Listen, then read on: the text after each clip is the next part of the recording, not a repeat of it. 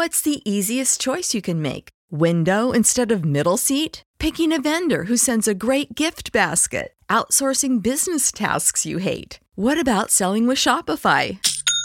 Whether you're selling a little or a lot, Shopify helps you do your thing, however you cha-ching. Shopify is the global commerce platform that helps you sell at every stage of your business. From the launch your online shop stage to the first real life store stage, all the way to the did we just hit a million orders stage. Shopify's there to help you grow. Whether you're selling scented soap or offering outdoor outfits, Shopify helps you sell. Wherever and whatever you're selling, Shopify's got you covered. Sign up for a $1 per month trial period at shopify.com slash try. Go to shopify.com slash try now to grow your business, no matter what stage you're in. Shopify.com slash try. Every day, we rise, challenging ourselves to work for what we believe in. At U.S. Border Patrol, protecting our borders is more than a job, it's a calling. Agents answer the call, working together to keep our country and communities safe. If you're ready for a new mission, join U.S. Border Patrol and go beyond. Learn more at cbp.gov/careers. All right, everybody. It is Wednesday night, October 19th, 2022. This is the Mindless Wrestling Podcast, part of the Chairshot Radio Network. You can find us on thechairshot.com. I am your host, the man with the award winning beard, DJ. I'm going to go around the room tonight and introduce this interesting cast of characters that we have on this show, starting with my longtime co host uh, from the Rob the Genius podcast, the Minister of Truth the father of facts and figures, the deacon of data. Mr. Rob, sir, how are you tonight? Good, good to be back. Awesome, awesome. Glad to have you back, sir. Thank you again. And a man who is floating away on a cloud for the second week in a row, destined to go through a barbershop window, Bucky's tag team partner, Jason, Bubba, how you feeling tonight? Feeling excellent. How are you guys? Good, good. We had a great pre-show huddle, and I'm hoping that energy carries over into the show because I am excited. Uh, basically, officially, unofficially, the fourth member of the show, sitting fourth chair tonight from the Chairshot Radio Network, The Outsider's Edge, Mr. Rey Cash. Sir, thank you for joining us tonight. Well, I appreciate that, but hold on. So Rob got like 75 nicknames. Jason got like all these anecdotes, like J- Jason's anecdotes are like Hangman Page's, like the little uh, chevrons that he comes out. Have you ever watched AEW and it's like over his name is like uh forgot to get his coffee this morning, Hangman Page. and it's like, oh yeah, and by the way, Rey's here. By the way, Rey Cash. Oh. Rey, I'm sorry, man. I'll work on that delivery. As many times as you've been on here, I got to come up with like an, an entire introduction for you, buddy. I do apologize. It's it's good to be on. I have missed you, gentlemen, very much. Good to see y'all. Um, I feel like it's gonna be a crazy episode tonight for some reason. I don't. Maybe it was the huddle. Oh, yeah. Like you said, I hope what it, we had some great energy in the huddle, and I hope it carries over tonight because I had a lot of. A matter of fact, I had to take a minute and compose myself from laughing just so that I could make it through the intro, and then I still screwed it up for Rey. So that tells you what kind of podcast host I am. Um, anyway. So we're going to get started here tonight. We got a lot to talk about. Um, we're going to a little bit later on get into something. Uh, part of the reason, aside from we love having him on here, and he's a good brother to the show. Uh, Rey and Rob got into a bit of a Twitter debate earlier today about one Austin Theory and the Money in the Bank briefcase. We're going to get into that a little bit later on. But first, I want to open the show with a uh, a very heartfelt get well soon to Adam Page. Uh, apparently suffered a pretty pretty nasty looking injury on Dynamite last night while he was wrestling Moxley. Um, d- d- which one of you watched it live? None of you. well, I saw. nobody I watched it live.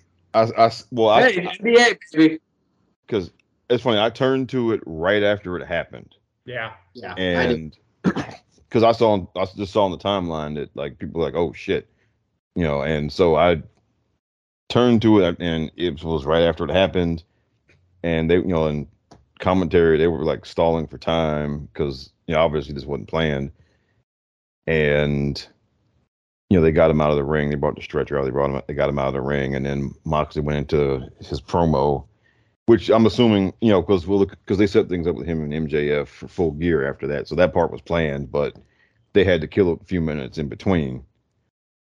And um, I did. I saw like a short clip of what happened on the timeline because the first people were saying that he took the lariat and that he was, you know, you know, people take a lariat and they kind of do the kind of flip sell. Right. Uh, people were saying that in doing the flip, he landed on his head. But then, when, now when I looked at the clip later, it didn't really look like it. it looked like he was just out from when he got from the impact, and because the way it looked from the way the clip looked, the way he was falling down, it looked like he was just out from the impact. So, and they said he had a concussion, so I think that's about right. Yeah. He just got knocked. Maybe he, he took it stiff and just got knocked out from the impact and just went down. Well, that's possible. Uh, when I worked in the business, there was a guy, and I've mentioned him on this show before. Blackheart Dave Johnson wrestled Stan Hansen a few times, wrestled him a couple times over in Japan, and he said Hansen hit him with the lariat so hard a couple different times he legit knocked him out on two separate occasions. So yeah, I, I believe it, man. If he took a stiff lariat from uh, from Mox, I full on believe he got knocked out. because he, 'cause he didn't land on his head. He, he did not land on his head. Yeah, it's just Okay. Because some people were like comparing it to the Big E injury, so I'm thinking he took some type No. of suplex or something and land. That was the first thing I heard was, oh, it was just reminded me of Big E, and I'm like, ah, Jesus, did he break his neck? But go ahead, Rey. I was I was just gonna say it. It, it was a it was a, just a regular lariat, and it wasn't even. I I wonder because it it was a nice lariat, but I mean, it wasn't JBL Stan Hansen, Vader type that trying to knock your head off. I wonder did the flip make it worse because, as you know, DJ, if you're gonna take the type of bump and you're gonna flip, you're preparing to do that before it hits you. And I Yes. wonder did that kind of centrifugal force play play a role in in it because he like Rob said, he didn't quite land on his head, he landed almost on his shoulder. But the second he hit the ground, he was completely out of it. And as we saw with Tua Tagovailoa a few weeks ago, especially with the freshness that it is in, in the news now, you can't play with that type of concussion when your body. It's one thing if you're out, but when your body physically shows somebody you're out, like when Tua's hands, you know, were throwing the gang signs, like you can't can't play with that. And so, Yeah. if if I can say one quick thing, we give a lot of criticism. You guys on the show, me on my show, all of us in particular, to AEW for the things that they haven't done right, the things that they need to do better. This is one of those times where I think all of us need to laud what they did. Paul Turner, even Chris Nowinski, Dr. Chris Nowinski, went out of his way to say Paul Turner knows what he was doing, and he immediately noticed he was gone, stopped it, and immediately brought out the help. The fact that they removed the bottom rope, the fact that they said fuck the match, like give them all the credit for doing that right. And and I'm a big believer in you got to have the same energy on both ways. We- We're gonna if we're gonna dog them when they do something stupid, ridiculous, give them all the praise when they do something correct. And thank goodness, because that dude, if it could have been worse if nobody knew he was out and Moxley stepped trying to go at him, but they caught it, they took care of him, put him on the backboard, and he tweeted today. He did. So he's yeah. yeah, so he's clearly in good spirits. Yeah. No, no, you're absolutely right there. I mean, we're talking about the same company who just what a year and a half ago had that tag team match where some kid got knocked out and the Bucks and everybody else just pretty much like wrestled over top of his corpse. So Yeah. we've uh, obviously come a long way since that day, and Yeah. 100% right. They they caught it early. They stopped the match. They did their due diligence. They got Hangman to the back, got him checked out, and you know, by all counts, it seems like he's going to be okay. Um, as we always say on this show, we've said it anytime somebody's been injured or anytime somebody's had to go out for any particular reason, get yourself healthy. That wrestling thing ain't going anywhere. Right. Your fans ain't going anywhere. Make sure everything is working right before you rush yourself back into that ring. Jason, you got anything to add? Just I, I want to put over the AEW like you guys because there are a lot of scenarios, especially where we've heard about how that place operates or how it has operated in the past, I should say, where the chain of command is not exactly clear. People are doing their own thing and la di da di da. This time, nope. F the match. We're stopping the match. Get him on a backboard. Get him out of here. We're done. And it, and it went from the ref to the doc to Tony, I'm sure, to everyone. everyone's like, yep, yep, yep, yep, yep, yep. It's like the nuclear chain of command. It, um, so yeah, hats off because again, that's definitely a place where we've seen the mantra "the show must go on" in force. So I'm glad the show did not go on in this case. Um, and then, of course, I don't, I don't think I've ever said a bad word about Adam Page. He's a, by all accounts, he's a stand-up human being, uh, as well as a wonderful professional wrestler. So all the best to you, pal. Um, get well soon and get back out there if that's what you want to be doing. Yeah, man. Like, like I said, nothing, nothing bad to say about Page, and all the best for him. And I hope the guy, I hope this is a temporary setback for him. So, want to keep the positivity going tonight. Want to talk about something that I think, and I think I speak for the entire podcast, is incredibly cool, and that's Wrestle Club. And you know, I just was introduced to this whole Wrestle Club here I'd say probably about the last six or eight weeks, I've really noticed some things coming through on my timeline. And basically, this guy, Victor Victor Perry, it's he's uh, I, I'm assuming he's a teacher. He started this after school club for wrestling fans at uh, it's KIPP AMP Middle School in Brooklyn, and it's an after school program for kids to get together, watch pro wrestling, talk about pro wrestling. And the guy's taking it one step further. You know, a lot of these kids are just from, you know, economically, you know, challenged families, and they don't always have a chance to partake in wrestling events and live things like that. So lately he's been taking up uh, fun to doing fundraisers to get these kids to these these different events if they're in the area. Like I know they just tweeted from uh, what was it SmackDown a Raw. week or so ago. Raw at the Barclays. It was yeah. Raw, Raw, at the Barclays Center. Um, he took uh, at least a dozen kids with him or something. The whole, the whole wrestling club. I took the whole yeah. club. Okay, I wasn't sure what, how many he took, but I I, just, I want to talk about this for a little bit and put this over because I think it's absolutely incredible for just a bunch of different reasons. Um, Rob, why don't you take over for a minute? Okay, because um, you're just hearing about this. Um, I mean, it, it's it's just it's an excellent thing because I know a lot of us as kids, you know, maybe we had a you know a couple of friends who were wrestling fans also, but nothing like this. And that you know he's able to you know to put this together and get all these kids to enjoy this thing, and it's it's it's really just it's just wonderful, man. Because um, and that they were able to make the trip over to the Barclays Center to um there were a few different podcasters who raised some money for them, and and then they're trying to make it to. I don't know if they're trying to make it to this WrestleMania or they they do want to eventually get to a WrestleMania as a group. And uh, God bless you, Victor, having to take care of all those kids for that weekend if you got it, if it happens. Um, but um, it's I mean, stuff like that. That yeah, I mean, we need we need more things like that, and and they just they have just a just a much you know fresher perspective on watching this stuff. They're not cynical. They're not a bunch of Reddit commenter commenters, you know, and all that type of thing.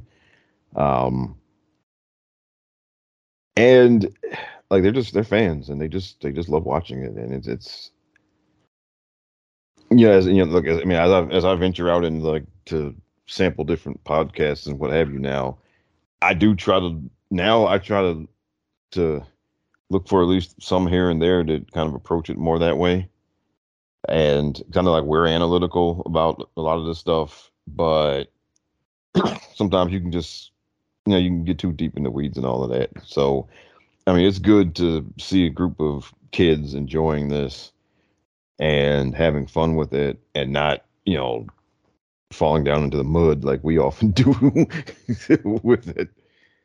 And uh, man, I just yeah, I mean, it's it's just a wonderful thing to see, and I'm glad I'm glad that they're able to you know find some enjoyment in this. I'm glad that they were able to make it there because, as we all know, going to wrestling shows is not cheap, and that they're able to find a way to enjoy it, you know, is is just to me it's it's it's just a really good thing. Yeah, one, well, I'm going to go around the room on this one because I want to kind of pick on everybody's experience as a young wrestling fan. Um, I know myself, I've been watching this for as long as I've been watching TV. It was one of the earliest things I ever watched with my dad. And I and I know everybody's perspective will be a little different given that we've got varying ages here. Um, for me, being a wrestling fan in the late 70s, early 80s, especially at school, you talked about it in the corners and you whispered about it because you got picked on and you know that because the, the you know that's fake crowd you know was already in on you and it, you were the nerd that watched wrestling and you got bullied and you got picked on. So there wasn't like there i wish there had been wrestling club when i was in school. You know i wish there had been somewhere where i could have gotten together you know with a group of people who enjoyed what i enjoyed. I, I had you know it was spotty and you, you almost had to overhear somebody talking about it before you could connect but again we talked about it in hushed corners because you didn't want to get picked on for watching it. Um, Rey what was your experience like being a young a young wrestling fan? Did you have that or was it fair did, did you not have to feel that stigma of being a wrestling fan? Well i was very lucky because i was 10 years old in 1998 so No, I was extremely. you lucky. attitude era kids had it easy I was in the middle of the attitude era, so like Uh, all throughout the halls of every. And I went to, I went to a private Catholic school, my elementary and middle school years. So even in the elementary, the, leaving leaving ch- chapel, doing the DX crotch crotch chop, like like you know, I can't tell you how many times we got in trouble. We would we would wrestle in we would actually wrestle in the um, in the playground. I, I notoriously pedigreed a kid in the in the sandbox. jesus So like the rocks, so like not the Dude. sand, but the rocks. Yeah. So like, yeah, I was very lucky, and I'm and I, I'm very cognizant of of that. You know, I'm not one of those people. I'm not one of these people who think that the Attitude Era is like the greatest thing ever, but I am very cognizant of the fact that I was. I'm very. I was, I was almost born with the wrestling silver spoon in my mouth because I got a chance to see it from the moment where it was at its biggest and never stopped. I didn't have Right. to go through those those tougher times where you had to go look for the product or you had to see Vinnie Vegas or you had to see the Yeti or Dr. Drosy. No disrespect to those guys, all great performers, but the gimmicks, right? right. So I'm very thankful for my time and um I was very spoiled in my house because I'm an only child. yeah So like, not only did I get the pay per views, I got the pay per views for both shows. Like Oh, I wow. would get the the WWF pay per view, and then I get the WCW pay per view in the same month. And we would have like watch parties at my house. So all my friends would come over, and we'd have a sleepover and watch it. Like one of my first big, not teen but pre-teen birthday parties was Bash at the Beach, um, when um, Hogan and Rodman fought uh, Malone and DDP. So yeah, when I say I'm very, I was very lucky. I was very lucky. Okay. All right. So, Jason, you're another one who you're an Attitude Era kid. You grew up when it was Yep. cool and okay to be a, a, a wrestling fan. Tell me about your experience, like in the public, not just like watching it, but like amongst your friends. Did you have a crew, or was it just kind of you and a couple people? No, it was just me and my uh, friend Mikey um, that we just really got into it, and I mostly got into it through the, the video games and and with my brother because he would go to his friends' houses and watch it. But he's much older than me; he's nine years older than me, so he was like a grown up when I was 13, 14. Um, so yeah, I never went with him or anything like that. But yeah, mine was always a close knit group, and um, so a couple of friends and we talk about it but it was never a but it was never a hush hush thing because we were the nerds already and we were talking about you know dragon ball z and pokemon and all sorts of star wars and all sorts of stuff. So you know wrestling was just another just another thing.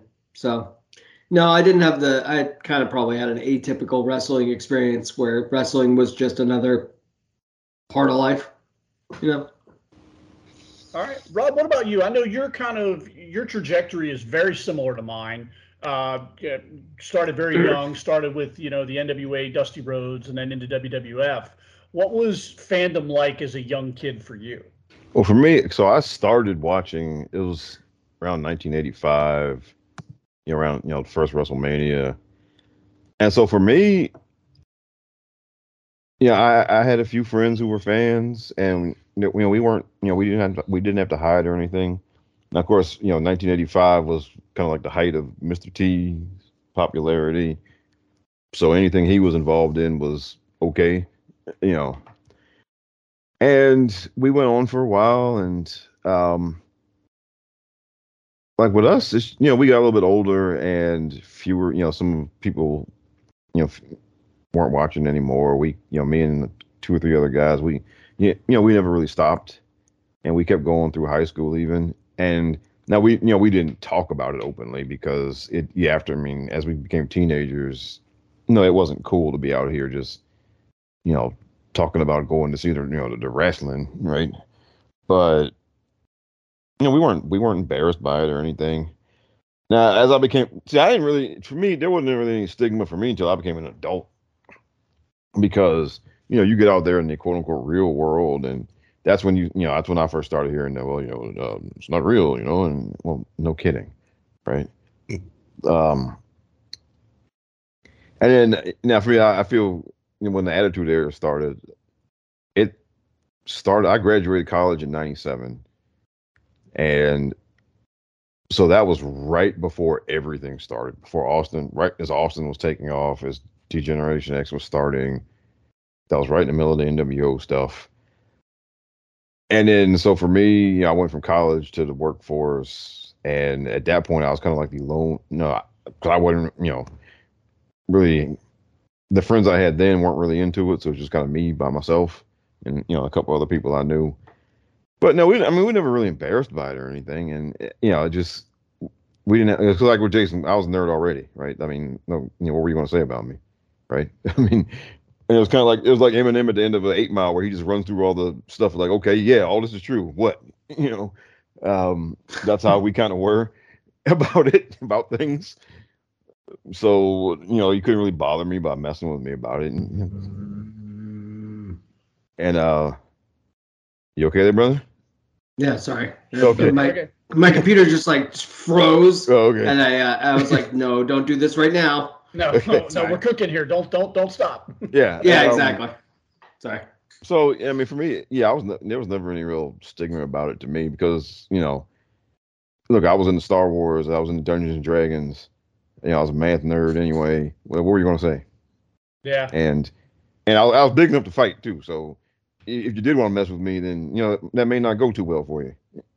Now, see, I was So- a little guy. I was a scrawny little dude, so it's. Yeah, Uh, same here. I didn't put on muscle until my mid late twenties. Ah, Because because well, look, I, yeah, I, well, yeah, I've always been a big dude. So yeah, and you know, look, hey, um, yeah, you, you can mess with me if you want to, but we'll see how that goes. Yeah. Uh, you can, you know, Oh no, no, I, I got that dog in me now, but you know, in 1987, I didn't have it. So oh, no, I'm, I'm the opposite. I don't now. I'm look if, if you if you come to me now, I'm gonna I'll sue you. Okay. it's probably a safer. We're getting a little too old to be fighting, Rob. yeah. But uh, you know, you know, it's like you said. I, I wish there had been some type of wrestling club. It's extremely hard sometimes to meet people in the general public that are into that, and, and I think we can all attest to the fact that while I have been very fortunate to surround myself with some folks that I've met on the internet, present company definitely excluded or not excluded, included. My God. Present You- company you right included, as I properly right the phrased first that love you guys and this is a group of people that i you know in, engage with on a regular basis that one day i hope to meet face to face and give gigantic bear hugs to um, it's, it's for these kids to have that type of connection and be able to sit in a in a setting and talk about it and pick it apart and watch shows and, and share their experiences as fans is pretty damn cool you know and it's uh, you see these kids and they're at the show and they're just all going crazy they're all having a good time and it's a solid reminder as to you know it's mindless wrestling podcast catchphrase time who understands this shit Nanas and nanas. kids. yeah. kids and That's nanas and nothing nothing makes me happier as a wrestling fan than to see the looks on kids faces when they're at the show you know my own kid the other kid like when i took her to smackdown a couple of months ago she had an absolute blast there were hundreds of other kids running around there having an absolute blast and you know those were kids who you know were fortunate enough and to a degree privileged enough for their parents to be able to afford to take them. And for this group of kids whose parents may not be able to do that, for Victor to try and find a way to get these kids to live out you live out their dreams. I think, man, uh, you can't say enough good things about that, and I can't put it over enough. I'm glad you brought that up. I want to I want to give the listeners a few details about the club for those who aren't too familiar with it. Rob alluded to the fact that they want to go to WrestleMania. I want to um, I normally wouldn't do this, but I, I think it's appropriate now. I want to shout out some of the Black Wrestling Podcast, the Public Enemies Podcast, that guy Greg from Cheap Heat. A lot of these people really worked hard to get their fundraising, their GoFundMe, because their goal was fifteen thousand dollars for their flight, lodging, tickets, food, all that. They hit that and more. I'm talking like within like a less than a month. So people clearly believe in this cause, believe in what they're doing with these kids. And it's not just after school. Like sometimes uh, the dude takes videos of um, their reward if they get good, good grades on the test is they get to watch a match. You know, stuff like that is just beautiful stuff. And it, it started off as kind of just enjoying wrestling, t- showing these kids, you know, giving them a place to enjoy their habit. But now he's teaching them the business like Sasha Banks has shown up. Um, Keith Lee and Swerve uh, Swerve uh, Scott. Uh, well, Swerve. I'm sorry, Swerve Strickland. I'm WWE. My bad. Um, yeah, uh, showed up right, and uh, with when they were tag champs. Now he's got he's got these kids breaking down promos. Like it's beautiful to see what he's doing with these kids. And the most heartwarming thing about this whole situation is and I love the phrase of the show, kids and nanas. We we take for granted the point of wrestling because wrestling, with the exception of four years, has always been for kids, right? At least in this this iteration. I'm talking Hackenschmidt and Gotch, right? I'm talking like modern pro wrestling. Um, the beauty of it is these kids send him notes and letters about how he's changed their life, giving them the opportunity. Like, like the kids were crying when he told them that we're going to Raw, and it's like, and I I don't want to assume Jason. I don't know if you're a father, if you have kids or not. I know the rest of us do.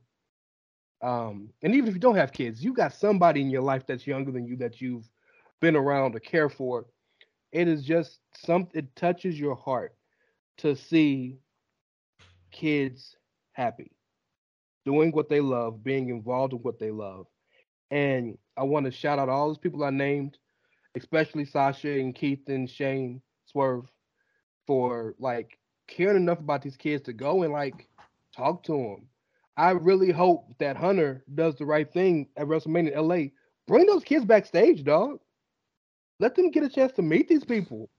All these wrestlers are always talking with Victor on Twitter. Big E's howling at him.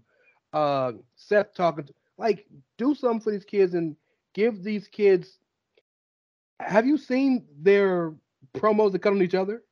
But they have a have like yeah. a real like a live EFED and a wrestling club champion. Like it's beautiful, it's dog. Yeah, it's everything we all wish we could have done. Yeah. And I hope other people follow this man's lead because it, it, it doesn't have to be wrestling. It could be comics. It could be Star Wars. It could be whatever. Man, let's take care of these kids, bro, because they are truly the future. And yeah. honestly, they're not just the future; they're the present now, bro. Yeah, I like what you said there. He's he's using this club to ins. I know I'm going to use the wrong word here. This probably isn't a real word. I'm going to make it up on the fly. Incentive. He's basically using this as an incentive for these kids to do better in school, in life, um, and, and that's so important. Mm-hmm. That's DJ. so important, especially yes the word is incentivize, and it is. I was going to say incentivize, and it, in my head, it sounded like shit. So I was like, I can't say that because it sounds stupid. But at the end of the day, it was right. But yeah, he's using this to incentivize these kids because you know there's a lot of kids that are growing up just expecting, you know, gimme, gimme, gimme, because I want. And he's teaching these kids, no, you want, you got to give back. And you know that's that's a powerful lesson that kids need to learn. And I again, I applaud him you know, not only for what he's doing, but also using it to teach values to teach responsibility and to teach accountability. I think it's I think it's incredible. Yeah, it's awesome. And the uh, um, Ray, no, I don't have kids, but I do have nieces and nephews, and um, some of the best times I've ever had at wrestling ever is bringing my ne- nephews to wrestling shows. I brought my nephew to SmackDown one time. Um, he had an absolute blast. I, we, you know, he's come over for WrestleMania. We've taken taken him to indie shows. You know, um, what's his name, Jensen. Now, now Brooks of Jensen of Brooks and Jensen landed in his lap one time. So that's all So, um, but yeah, it's seeing the actual because he gets it. I think that it's a stage, that it's a play, that it's a whatever. It's kind of like Santa Claus, where we haven't really had that conversation, but we've kind of danced around it, and it's just it's just cool to see the wonderment and whatnot in their eyes, and kind of kind of just seeing the, you know, yeah, this is the carnival, kid. You know, this this is this is the good stuff. Can I tell you all a fun story? Real, yeah, go for it, man. So, um, being in Houston, privilege. Well, we're all in big cities, so I mean, I can't say that I'm any more privileged than you guys, but we get a lot of big shows here. Um, the Night of Champions, the night that Sting got hurt, mm-hmm. Seth had to defend both titles, uh, the world title against Sting and the U.S. title against Cena, and he wore the all whites, right? Yeah. Yep. The, so me and my roommate, Ranger. The right power. Yes, he was White Tiger Zord. Yes. Yep. Me and my roommate at the time, uh, we we had good tickets. Like we were camera side, like maybe seven rows down, like really good seats, kind of in the corner, uh, facing the turnbuckle. And um, and there was a kid, a mom, and her son behind us. Kid couldn't have been no more than four years old. And I mean, he is you know how uh ASAP Ferg says Coogi down to the socks like I'm Biggie Papa?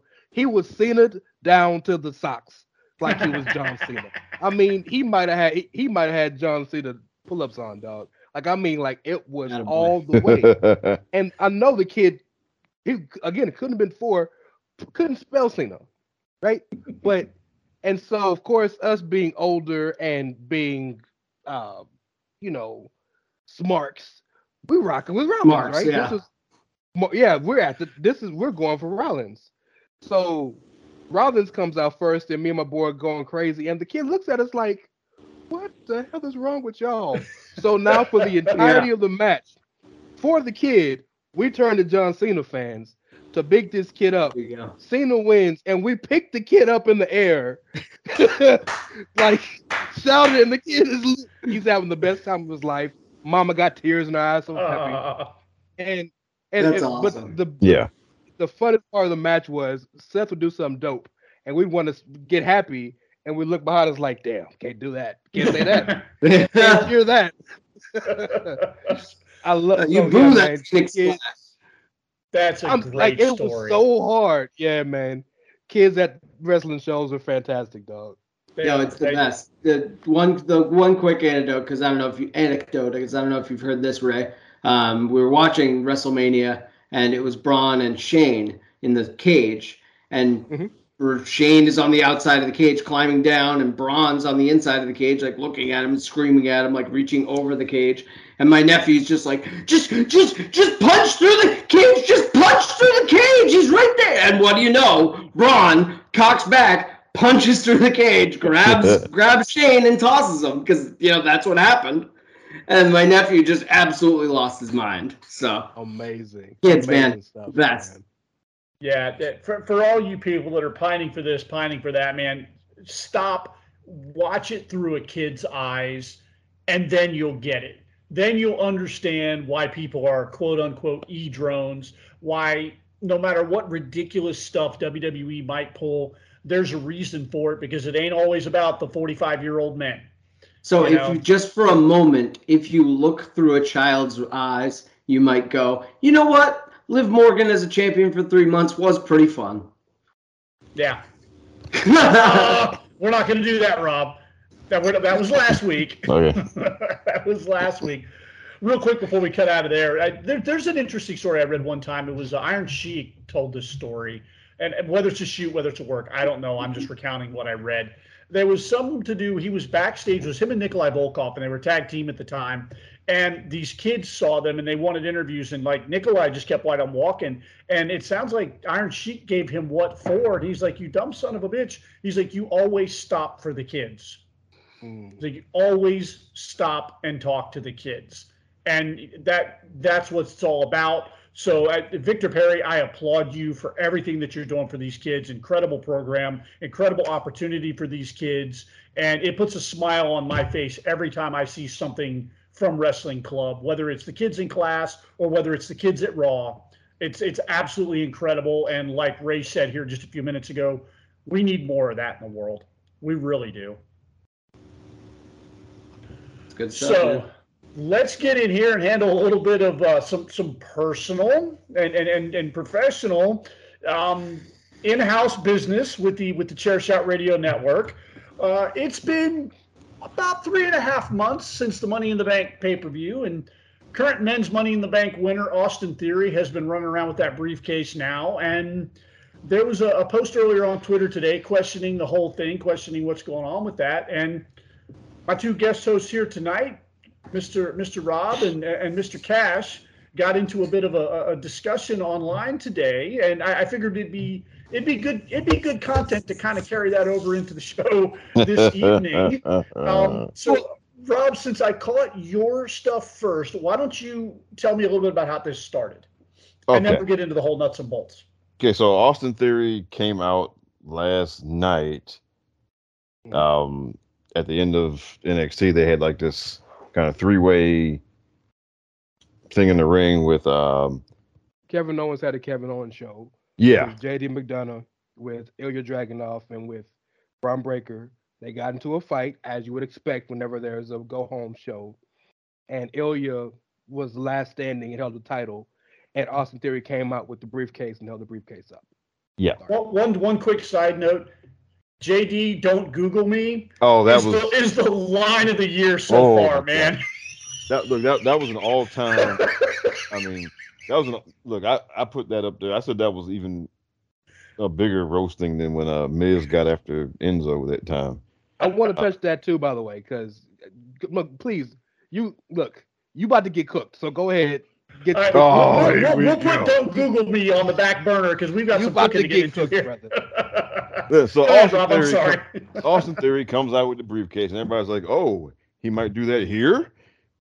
And then, so one of those uh, websites tweeted like, "Well, what do y'all think about this?"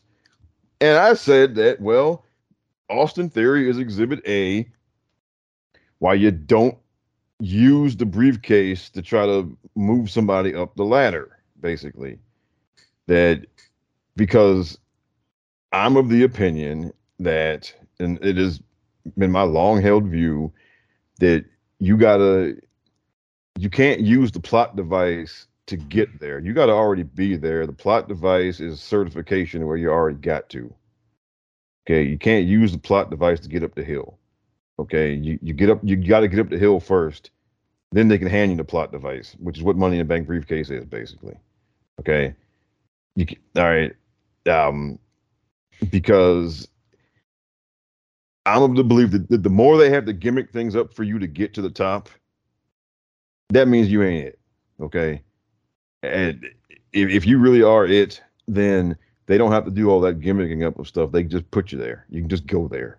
All right, and you go there very simple, right?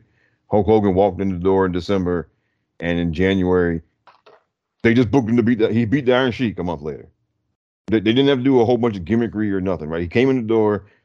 It's obvious he's the guy. Boom, he wins the title. Okay. Um, or last year, Big E had the briefcase last year. What did he do for about a couple of months? He walked straight up to Roman, straight up to Paul Heyman, and just laughed in their face and held up the briefcase. Like, yeah, ha, ha, ha, guess what's coming?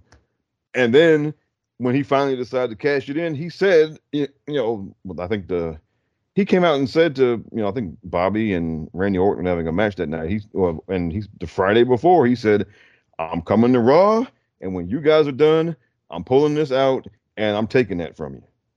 And what did he do? He it was very simple, and he did exactly that. It was very simple, and all that. You know what? And here with Austin Theory, now they're bringing him. Now he's coming to NXT with the briefcase. Why? Because that's the only title people believe he can actually hold. Okay. Because it's pretty obvious at this point that he hasn't passed the believability test to be world champion. Because if he did, even if he didn't, because no, like, nobody's going to cash in successfully on Roman. Okay, we know that's not going to happen. That's just the briefcase is a lost cause this year because they're not going to do that. All right, and then because the only scenario people were coming up with was this convoluted mess where, oh well, Austin Theory will come in during a match and they'll make it a triple threat and they'll pin the other guy, but then somehow they'll say, well, he can only win the world title because of that, right? I mean, so in other words, that means it wasn't going to happen. All right when you got to come up with that kind of convoluted nonsense, that that's not going to happen. Okay, so the briefcase is a lost cause this year. But even with that, it's in the hands of somebody who I do not believe the general audience buys as world champion. Because when you have the briefcase, 90% of the time, you are going to become the champion. So in essence, when somebody wins the briefcase, that's what you're saying. You're saying that they are going to win that belt with you know using the briefcase. So when you when you put somebody in that position who has not who you know has not passed that kind of test of being believable at winning the world championship, you end up in this kind of situation.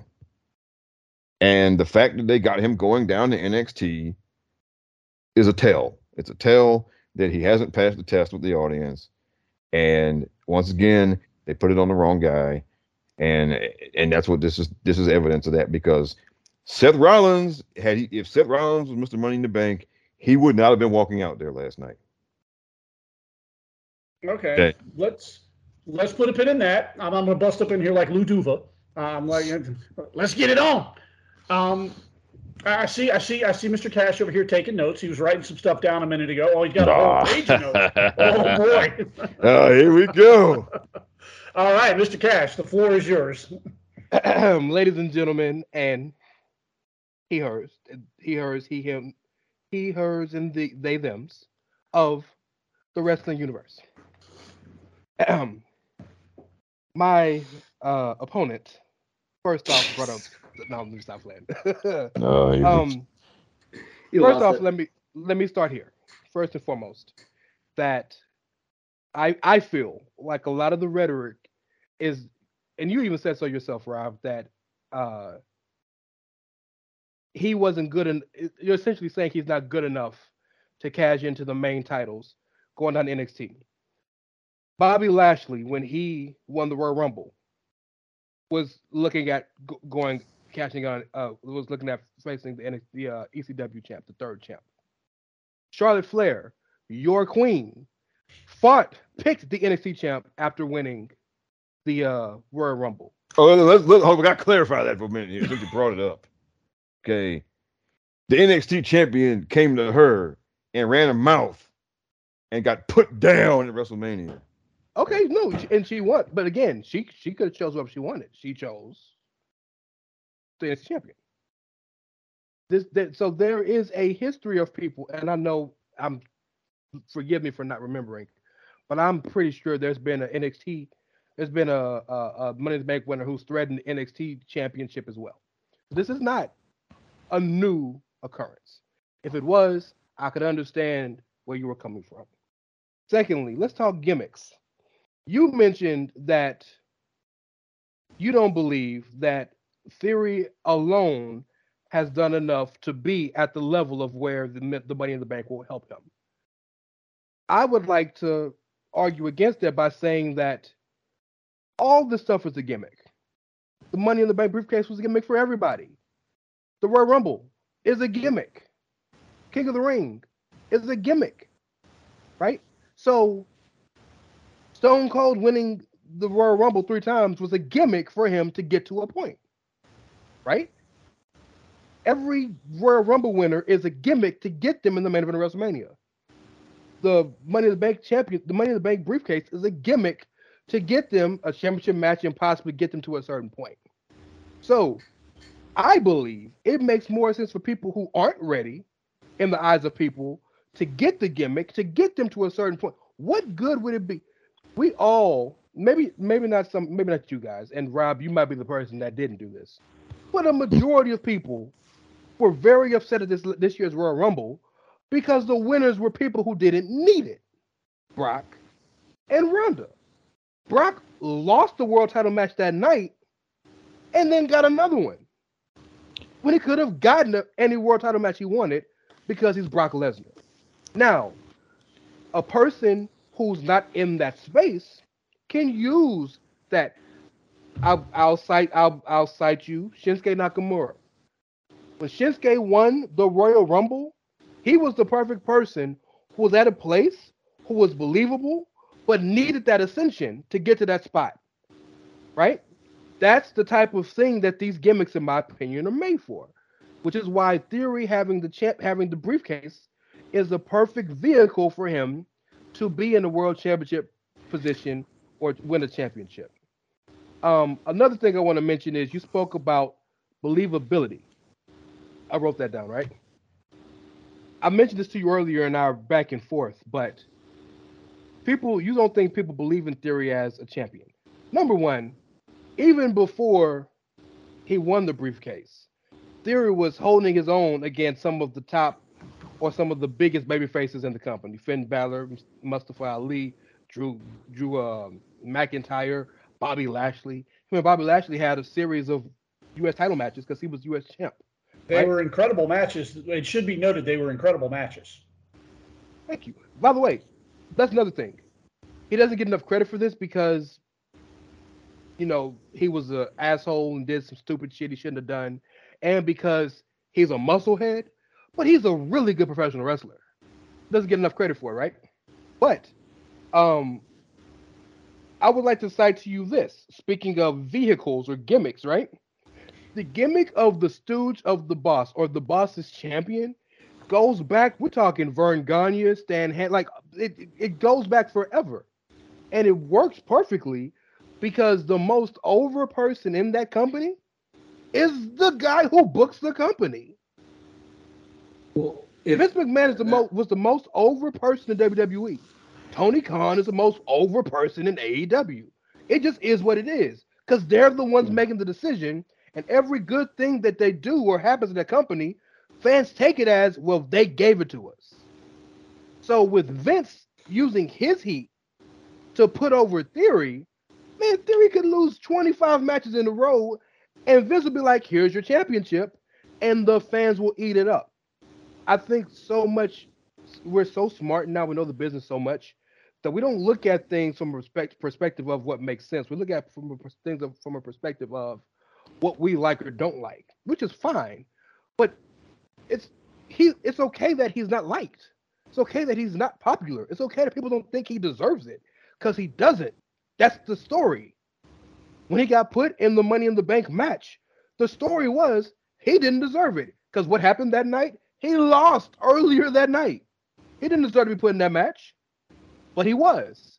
And the heat went to Vince, which then Vince gave back to him the, the Pat McAfee match at WrestleMania. He lost to a non-wrestler. But y'all don't remember that. Because what happened right after? Vince got the heat back and gave it back to Theory. So when you're talking about buying into this dude, the beauty of if this was a babyface, right? If this was Mustafa Ali holding the championship, I'm using him because very famously he was screwed out of winning the MITB uh with when Brock's music hit, right? Yeah. When he, he had the champion, when he had the briefcase. If he was holding his briefcase, or Biggie, as you mentioned, babyface, right? It made sense for them to be always around. Because a babyface has to have an era of your word, believability. You don't know he'll need no damn believability. You know what Heel needs to do? Make you mad. Make you want to see them lose and Austin Theory has done his job fantastically. The the most the biggest joy of, of people have gotten so much joy in seeing Brock or or Tyson Fury or Roman beat the shit out of him when he tries to cash in because people don't want him to do it. That is money. So, so, so my, I think it's dope that he's going NXT because number one, is going with the new company edict that NXT is very clearly a developmental brand, but we want to still give it the gravitas so that when I don't know Tony D'Angelo gets called up, he don't gotta wait nine months before he can get over. He'll right. be over immediately. So it helps when you got a guy like Austin Theory, who at this point everybody knows brings one of the most recognizable icons in the history of WWE to NXT and mm. says, "Oh, hey, you three guys right wrestling for this title, just to let you know, I'm looking at y'all too." He may never cash in on that. He could cash in on Roman after the Logan Paul match. We don't know. But the fact that he went down there just ups the level of prestige for the NXT Championship. Yeah. I think Jason had something he wanted to pop in there, and I've got I want to kind of dissect where where I think Rob was going with this for a minute, and then we'll wrap back around. Jason, go ahead. Well, I want to just point out that the, the I think we're kind of chasing our tail when it comes to the the gimmick is the elevation device is the elevation the gimmick. When this stuff works, when someone wins a Money in the Bank briefcase, they might as well already be champion, even if they've never been champion uh, once. Like it, it feels like they're, they're, it's just we're one step away now. It's not something that they go, okay, maybe we're. I don't see they ever use it as a test because every time I think they have, it's been kind of it's fallen kind of flat. Like I think it is with Theory right now. Obviously, that's because of Roman, but just because your point about the Royal Rumble, I'm like they haven't used that as an elevation device in forever. Because I mean, uh, maybe Nakamura. Nakamura is probably the last one. Um, but other than that, I mean, look at the the, the last mirrors. The last winners have all been main eventers already. Um, but and we've done that on a previous show actually. But uh, I just think a, you're running into the problem with Roman. Roman's not going to get cashed in on, or he might. He's just going to lose. And why? And why does that stink? Well, because no one wants to see a failed cash in. Failed cash ins are horrible. No one likes them. And so you're also shooting that gimmick in the foot for a year. So you put it on a guy nobody's really happy about. You get him all the way to the, you have him run around like how many months with this thing? And God forbid if it goes any longer. In three months. And then now. he cash and then he cashes in. I guess we get a good laugh because we like Roman being champion, and obviously every time he's got Mo- Austin's got Molly mollywop before, we've all laughed. But it's like, aha, okay. Wow, another year where the money in the bank briefcase didn't do shit, huh? Because also, I'd point to the year Baron Corbin won it. That dude was not ready to be a world champion, and they knew it, and they pulled the rug out from under him. I'll tell you, this, this Baron Corbin would be.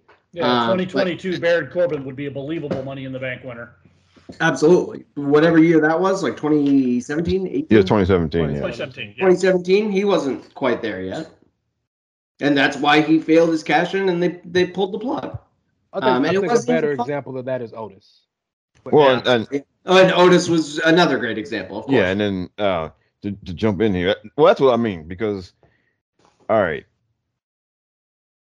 if because look, people believing in you as being that, as being ready for that, is part of the whole deal, and booking only does booking doesn't alone doesn't accomplish that right? I mean, like even like during the height of people hate hating Roman Reigns, nobody said that he didn't look the part. Okay, nobody said that he wasn't believable winning the world championship. There were just a bunch of people who didn't want him to win it. Right, that's the difference. There can be people who don't want you to win something because they don't like you or whatever, right? So, or, so what's but, not believable about Austin Theory? Just like and and, and don't don't and, and if I'm I'm asking if, if you don't mind, don't speak from uh this is what Rob likes or doesn't like. Okay, no, completely no, unbiased. Because no, because look, I'm no, I'm look, I'm saying that no, just he has all of the tools to be there, and I'm not saying never. I'm just saying, as of today, that I don't think that he's past that threshold. Why? What is just for all right, for people who just watch the television show? Okay. Not us, because we watched him in NXT. We watched him in Evolve. We read about him. We know all this stuff about him, all of that stuff. Okay, so yes, we all believe that he has what it takes to be a world champion. Yes, we do because we we read all this insider information. We watch them in all the different places, all this stuff. Okay, but the people who have only wa- who just watch Raw or SmackDown on television, Mhm. what what have they seen him do? They've seen him kiss Vince McMahon's ass. They've seen him take selfies. They've seen him. Now you said he had these great matches with people, yes, but he doesn't win those matches. The only person he beat was Finn. The only person he beat was Finn Balor. Not important. He beat Mustafa Ali. And okay, I, I don't and know what kind of weight that carries right now, but honestly, he beat well, Mustafa look, look, Ali. we love Mustafa He Ali. won one of those but- matches against Lashley because he defended. Yeah. So, well, he he lost he lost the matches to Bobby. He lost the title to Bobby, and he lost to him again at SummerSlam. And he he never beat Bobby. Okay. And with the wins and losses, Difference. He never pinned Bobby. Yeah. okay, with the wins and losses, okay, the actual the number total of wins and losses aren't don't matter. But if people see you lose, lose, lose, lose, lose, they see you lose repeatedly on television, that absolutely does matter. Well, let me let me stop you there, Rob. Let me let's go back to the aforementioned Baron Corbin. Aside from Dolph Ziggler on Monday night, when's the last time Baron Corbin won a match? Like legitimately, wa- let's not not a match, a feud.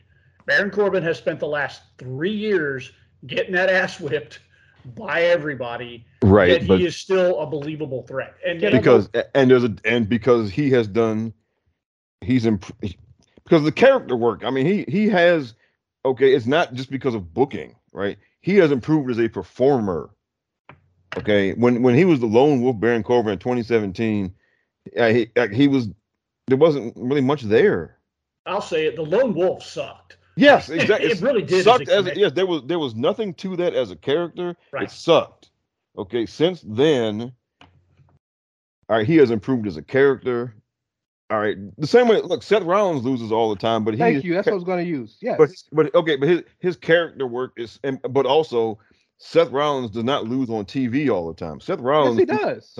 no seth rollins loses all the time at house shows okay No, he lost every match almost on TV for a year. no I, no that is Yeah, not man. do you want me to look it up ray do you you No, want no, me no, to- no. I'll- okay i'll do it No, no, no. No, I- Rob, uh, Ray, he's right. I, Rob is right. He loses the match on pay per view.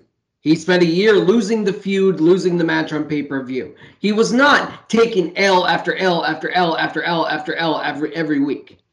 no and there's He a was on an obs- yeah, there, and there's a huge difference. Let, There's a huge because, like, for prime example, um, because I brought her up last week. Doudrop, Doudrop has been getting beat like a drum on television all year.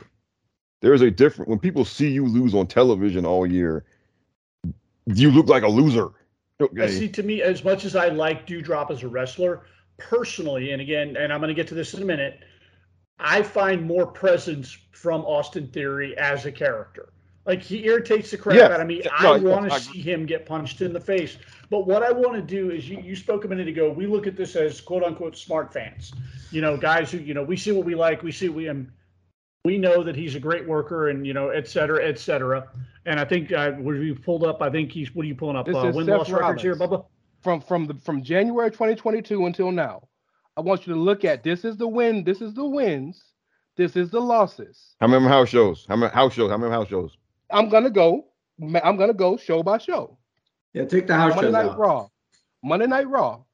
Bobby Lashley lo- loses that match. Monday Night Raw. He beats Big E. Good for him. Monday Night Raw. Bobby Lashley loses. SmackDown. Him and him and Seth. He wins that match. SmackDown. That's a dark match. They don't count. Uh, he won that match by DQ, but we know he got his ass beat. Riddle beat Seth. Doesn't Rollins. matter. He still won. Okay. Oh, and I'm saying a lot of these are probably going to be by hook or by crook. He won via disqualification or won via this, one So we're gonna change. We're gonna change the conversation. No, we're gonna change. We're gonna change it. No, hold on. We're gonna change it to how a heel wins in this company. Okay, look, when I say lose, okay, if you if okay, I should have been more specific. Okay, by losing, I mean see, people your see you get pinned on television. Okay, Yeah, flat on your back, taking the L. getting not de- get- like getting disqualified is not the same as getting pinned. Okay, yeah. all right. So if You if see how the story changed, DJ, right? oh no, Hey, hang on. Let me move the goalposts here a little bit. No, okay. Austin Theory has been getting pinned. He has been getting pinned left and right. Okay. So if There's a difference do- between losing and getting your ass whooped. Seth, If- Seth if Rollins all- lost a lot. if all you do is watch the television shows and you have seen Austin Theory get beat a lot, okay?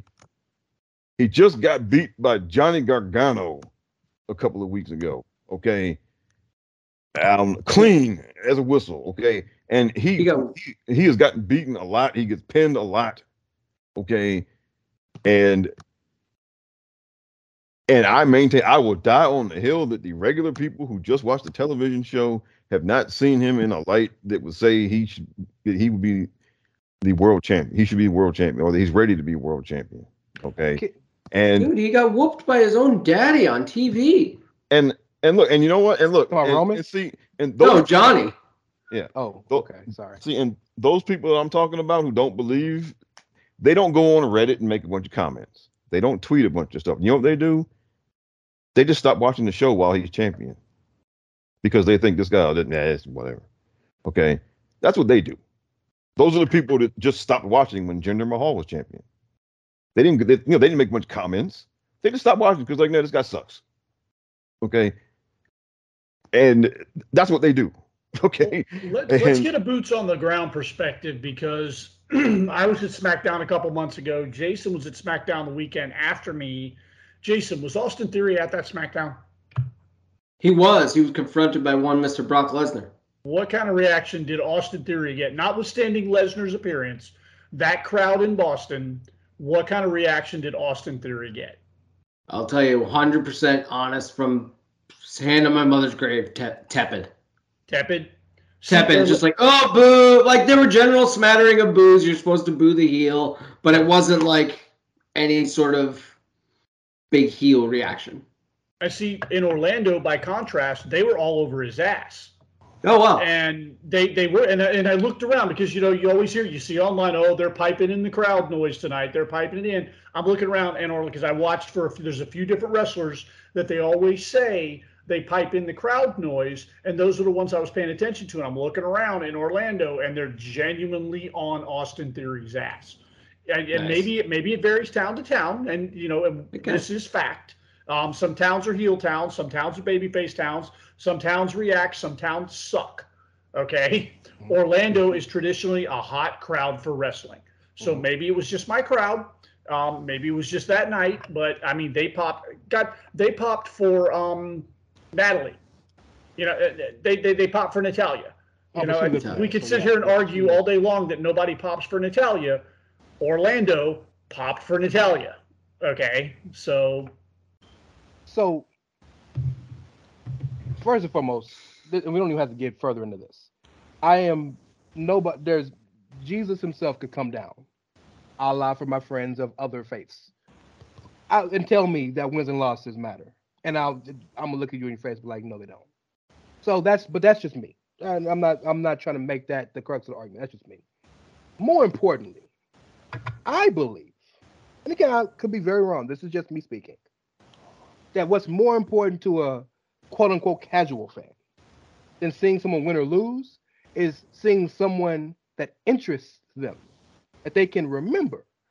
I've seen many of these. Um, have you ever seen some of those um, tweets or or Facebook posts or something where they show like the current roster and they ask a person who they are, and the only ones they can name is like Triple H, Randy Orton, and then uh, this guy, you know, uh, Otis is the uh, big mechanic guy or something super like that because nobody knows who they are.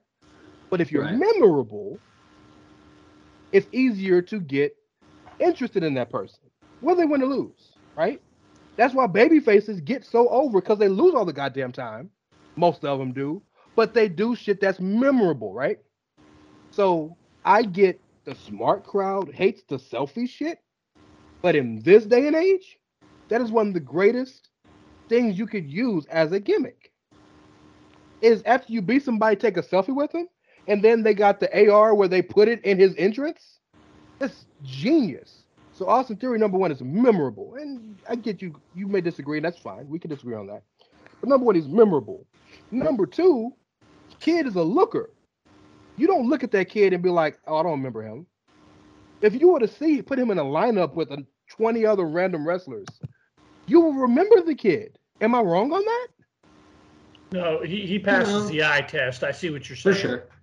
Yep. So it's so it's like because we're talking we're, we're not speaking about smarks anymore or people who are really into wrestling. We're talking about people who may flip on and flip off, right?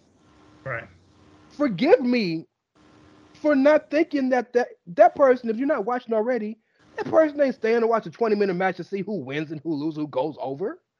That person is watching to see what while my while my eyes are on this show, what do I remember? One of what, my very best friend on this earth watched wrestling with me as a kid. Couldn't care less about it anymore. But when I'm around, he may pop in with me or not, right? I took him to a show with me the other day. Uh, to uh, the last show I went to was a Raw, and the only things he was paying attention to was the shit that got him interested. Other than that, he was sitting playing on his phone. Bianca Belair caught his attention. Why? The hair and all, you know, the majorette attitude. That shit caught his attention, right? Seth Rollins caught his attention. He, of course, he lost his mind when the people he knew popped out. Edge, Roman, these people, right? Stuff like that. But he wasn't checking for these other people. But he anything that caught his eye was like, wait a minute, what's that? And would ask me, who was that? What do they do? A perfect example. You know who he hated? He hated Montez Ford. We loved him. We as fans loved him. But he was like, he don't come off as genuine to me. Hmm. And, and I was like, oh. Well, we look at him, we think he's gonna be possibly the next rock. He was like, ain't no way in hell. And it was just to see from a casual's eyes, right? So as long as we're you're we're watching and there's something you can remember, you should be good. And I can't name, with the exception of like the top, top, top, like the guys who don't wrestle every week. There's not 10 people on the main roster who just by looks and by gimmick, you are more memorable than Austin Theory right now. With even without the briefcase. Let me ask you this: We've talked we talked about a week or two ago about wins and losses, whether or not they matter. Whether obviously to a degree they matter to the smart fan. I think Rob's argument is the wins and losses matter to the casuals. Let me let me pose it to you this way, Rey, and I'm going to use Ricochet as my example. Mhm. Ricochet has been getting his ass whipped for the better part of a year. Mhm. At this point, aside from his brief little um, here, hold this for a minute Intercontinental Championship run, I, as a casual, if Gunther puts up the Intercontinental Championship in an open challenge Yeah. and Ricochet answers, my first thought is Gunther's winning. Yeah. Like for me, the ending in that match has already been spoiled. And I Okay. think to Rob's point, when you look at Austin Theory, if Bobby Lashley hypothetically is still the U.S. championship, U.S. champion, and Austin Theory's music's hit, and Austin Theory has gone on a 15 week losing streak on live TV, Mhm. is the ending of the match spoiled for you as a casual, not as a smart fan, not as somebody who knows what we're watching, but as a casual viewer? Austin Theory's music hits, he comes out with the briefcase, he's walking out there. Is your first thought, oh, he might beat this guy? Or is for you the ending of that match already spoiled? And that's a good point. And I'll, I'll see that point. But my argument is this. Now let's bring into the fact that he's the Money Bank champion. Because we're not ta- we've talked we've talked and we can continue to talk. I'm not trying to change the subject. We Right. can continue to talk about Austin Theory as a character on his own. But I want to talk about what the crux of the discussion started as and Austin Theory as a Money in the Bank champion. Because the beauty of that situation to me is just as you described. If I were to hear this person come out and say, here's an open challenge, and Austin Theory comes out, do I automatically think he's gonna win or lose? When he got the briefcase, it don't matter. And I and wh- what I'm saying is gimmick matters, alignment matters, all this that's what makes wrestling so beautiful. Because it's not MMA, right? If Israel Adesanya were to say anybody in 170 pounds, what's up? 185 pounds, come holler at me. Ain't many people gonna beat the dude, right? But that's real fighting. We're talking about a scripted entertainment spectacle. right? So sometimes a ma- put it to you like this. Let me flip it for you. In all of our careers, all of us know a dude or a lady. The dudes can be ladies. Ladies can be dudes, I mean. Um, who we know we're better than, we know we're more talented than, we know we're more deserving than, but they get moved up over us for various reasons. Whether they suck up to the boss, whether it's nepotism, whether they the person doesn't like us, some some kind of way, right? And you know how that makes you feel? Does that not make you feel angry? Yeah. Now you got this kid who, in kayfabe, probably don't even deserve to be there. He's there earlier than everybody else. It throws it in your face. Immediately starts using selfies and throwing in your face that I'm beating you with the pictures.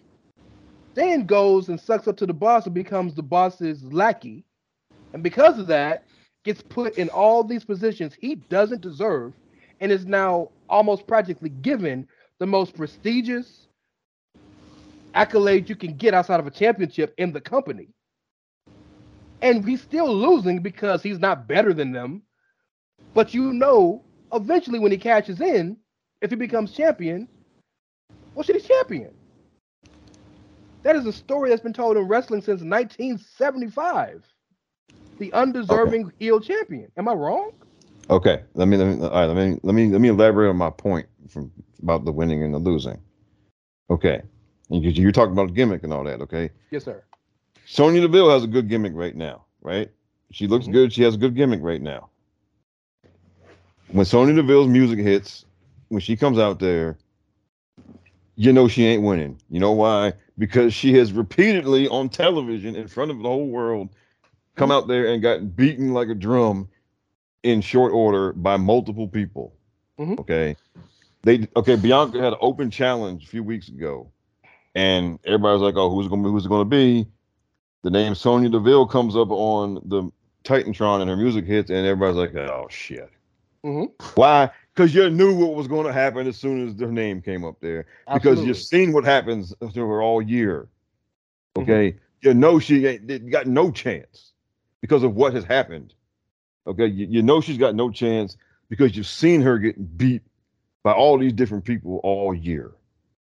So yes, by that standpoint, the winning and the losing does matter because you saw her get beat by all of these people. Okay.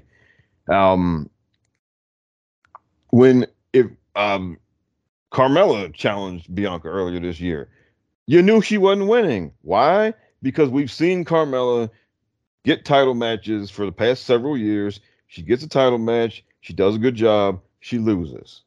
We have seen it repeatedly over and over and over and over. So when her if she's challenging the current champion, when her music hits, you know what's going to happen. All right. Okay. You're going to get a good okay. enough. You, will get a decent match. You'll get a good match some a lot of times, but she ain't winning.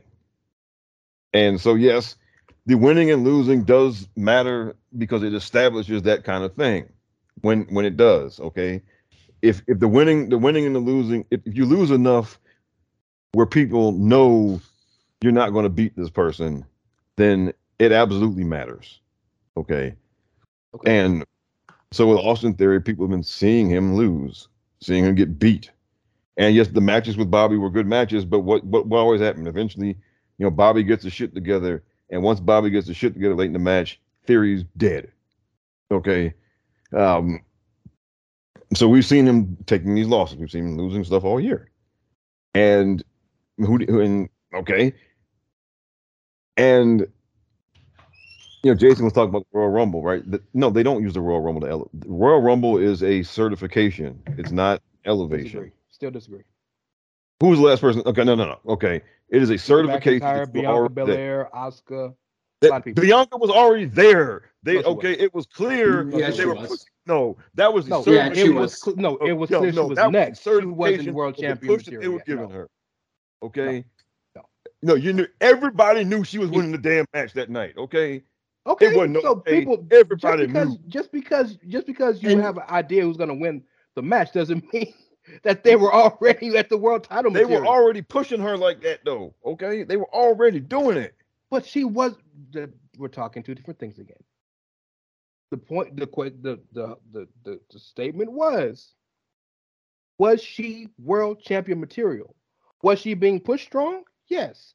Was she the the the expectation to win that night? Yes.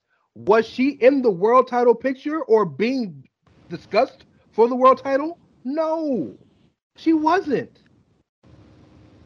Dude, from the moment she walked in the door, everybody, You're That- not- everybody that- saw that that- That's that- perfect. Your was memory of Bianca Belair is really weird, Rey. Because as soon as she, everyone's pissed off she didn't win the NXT Women's Championship. See now, Wait, so so now as soon as she walked in the door at Raw, they're like, "Uh, "Strap her up, let's go." so now we're talking. That was, it was never in doubt. bias That was never in doubt. versus what we're seeing on screen.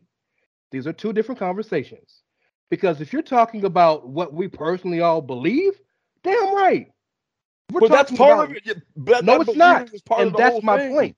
No, it's not, and it Yes, shouldn't it is. ever be. But you want it to be. No, it shouldn't be. they didn't No, believe in you- Jinder Mahal. They did everything You supposed to do. didn't believe in Jinder Mahal. Jinder Mahal is one of my favorite title reigns of the past one, past few years. I loved everything about Jinder Mahal. You didn't. We're talking. We're, you're, No, we're I, talking. I was a Jinder Mahal fan. I like Jinder Mahal too. But again, we're talking personal beliefs and wants versus what we are seeing on screen. That's what we're. That, there's a major difference. And if we're talking what we see on screen, to pardon Bianca and her, and to you, Bianca and her. Okay, you know what I see on screen? A really handsome United States champion. Who's US? That's not a world champion. forgive me. Who's United States champ, champ- champion right now?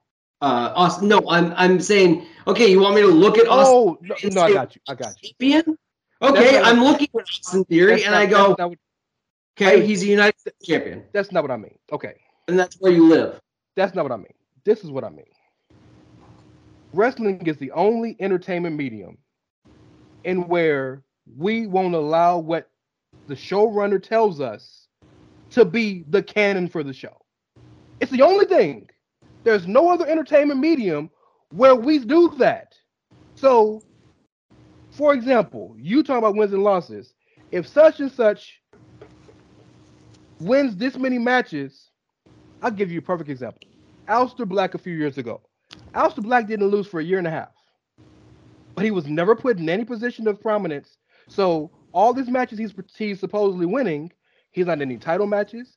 He's not in any main event matches. He's not in any major feuds. He's just winning matches to win matches, right? Just looking on screen, not taking my opinion, not taking my bias, not taking everything, going by what the show is telling me, he's not important. What the show's telling me, right?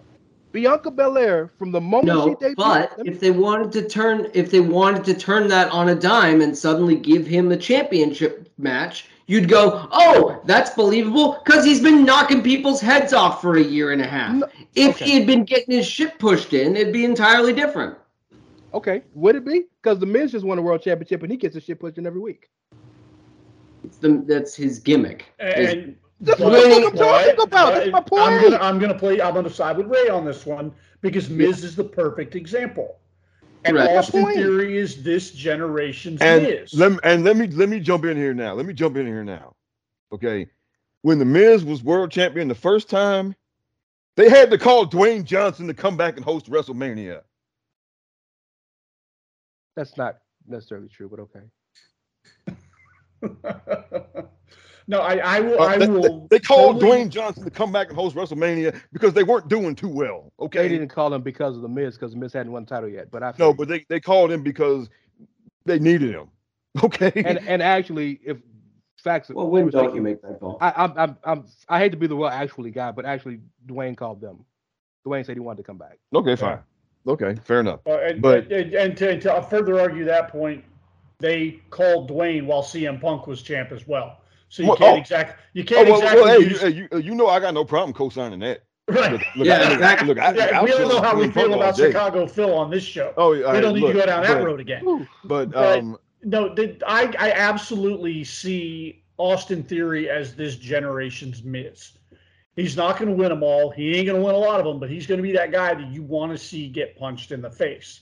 okay, let me, and let me just because he's running around with the Money in the Bank briefcase doesn't mean he actually has to have a successful cash in. Quite frankly, I'm okay once in a while. Like Agreed. from a storyline standpoint, it makes Agreed. sense. Occasionally, someone's got to lose. And in recent memory, Baron Corbin is the only one who has unsuccessfully Otis? Oh, cashed oh, in. Give it to Miz. Yeah, now, the Otis thing was an anomaly because it was in the middle of the pandemic, and they're like, you know what? it's the, the money in the bank briefcase and all the pomp and circumstance that goes with it is an in front of a crowd gimmick. Yeah. And it was never going to work in the Thunderdome with no crowd. So what are you going to do with this? Let's just, you know, make chicken salad out of chicken shit and do the best we can. And we got six months of story between Law and Otis and everything going on with Otis carrying around the, it was the most ridiculous thing ever, absolutely. But what else are you going to do with it at the during that period of time. You've got you're you're pretty much on lockdown for an indefinite period of time, but you have this storyline that you have to continue with the money in the bank. You just can't put it on hold. I will defend Otis winning that thing. That's the hill I'll die on because it was the right decision for that period of time. Austin Wait, Theory can walk Otis around with this thing for another eight months and tease everything from the NXT championship to the 24/7 championship as a cash in and end up and for me it would fit right along with the gimmick if he has an unsuccessful cash in. The guy's 25 years old. He's got another 10 years to cook. And, and could, do I look at him now and say, okay, yeah, I could see that guy as, you know, in 10 years being at the top of the card? Absolutely. But there's no guarantee that that he's going to actually successfully cash in. And then I'll lean in on something that you know our boss, the guy that signs the checks, kayfabe, um, Greg DeMarco said. um, he said this whole storyline is something Triple H inherited from Vince. Obviously, Vince probably had a much different scenario in mind for what he was going to do with Austin Theory Triple H is going to do whatever he wants to do with it. And at the end of the day, if the exclamation point is Austin Theory finally comes out to cash in and gets his ass handed to him, I, I think it's on brand for the gimmick. Well, I think that was going to happen regardless. I think, yeah, I think even if Vince was still there, that was going to happen. Um, because I, I, said this on Twitter, if if Vince was going to try to pull that shit and have him successfully cash in, Roman would have hit him with the "not going to work for me, brother." Well, and that's the thing I think yeah. everybody missed. Vince being so high on Austin Theory, just the way I interpreted it, was a complete rip. Like it really was a rib, and at the end of the day, Austin Theory was not going to successfully cash in the Money in the Bank briefcase, Maybe. whether Vince retired or not. That may have actually been where it ended because that's a good. Um, that, I didn't think about that as being the end. Two quick things. Number one, I heard Jason say Otis was he interesting. You damn right. There's a bunch of people that found Otis interesting at the time. Secondly, there's, there was a lot of now what with Otis of, of, of, if he had cashed in, if he had won. There's a lot of now what there. Yeah, Otis, Otis what, fails the now what test. Uh, Otis fails. Well, yeah, exactly, and that's what I think Rob's talking about with uh with uh Mr. Theory here. Um, so I don't think what your point earlier that you made, Rob, about wins and losses matter because it sets the, basically the scene for you my disagreement is this. This sport, this is this is this is not a this is not a a, a, a real competitive sport. It's it's scripted. So the wins and losses are just story ticks and story arcs to get you to the next thing, the next the next angle, the next moment, the next feud, the next segment. You know, you know what I'm saying? So if and and I know we're lost. I feel, and maybe I'm I'm off on this, but I feel that what's lost in this debate we're having is the importance of a gimmick, a heel gimmick, a heel gimmick where a guy is getting more than he deserves to get, where a guy proves Honky Tonk was losing, was getting his ass beaten every match, and then cheated to win to get out of there. Ric Flair, all his most all of his heel title reigns. He was not there beating everybody. He was sneaking by by the hair of his chinny chin chin, right? We knew he could out wrestle everybody in the in the in the entire country. But that was the gimmick. That was the story. So this dude is doing a damn good job because he's memorable in how he looks. He's memorable in the things he does. He's memorable in his even his fucking little sayings. Is you know, especially if you were a fan of 2000s hip hop, A Town Down. Come on, dog. We all Yeah. know that. You know what I'm saying? So, and ultimately, if he wins, if he loses, if he gets the championship, if he doesn't get the championship, if he cashes in, he doesn't cash in. The great, the most, the, the most reputable contenders lose title matches.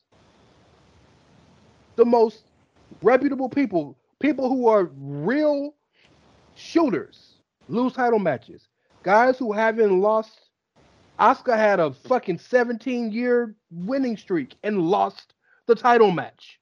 Like, it, so if the best people can lose, why can't the worst people win? That it's, it's scripted. Okay, but okay, what? Okay, and I'm going back to the believability thing here. All right, Dolph Ziggler.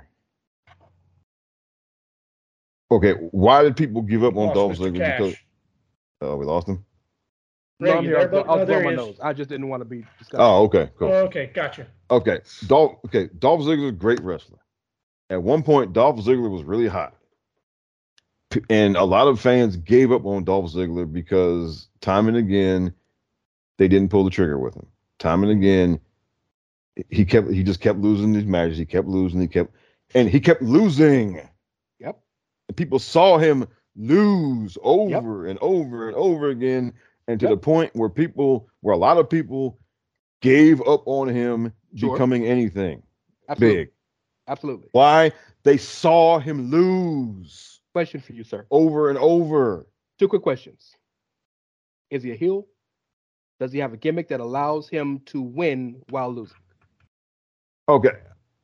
Right now, sure. Uh, But what I'm saying is that people gave up on him. There was a time in 2012, 2013 where these fans saw him as that. They saw him as you remember the way the crowd went up when he cashed in the briefcase. Uh-huh.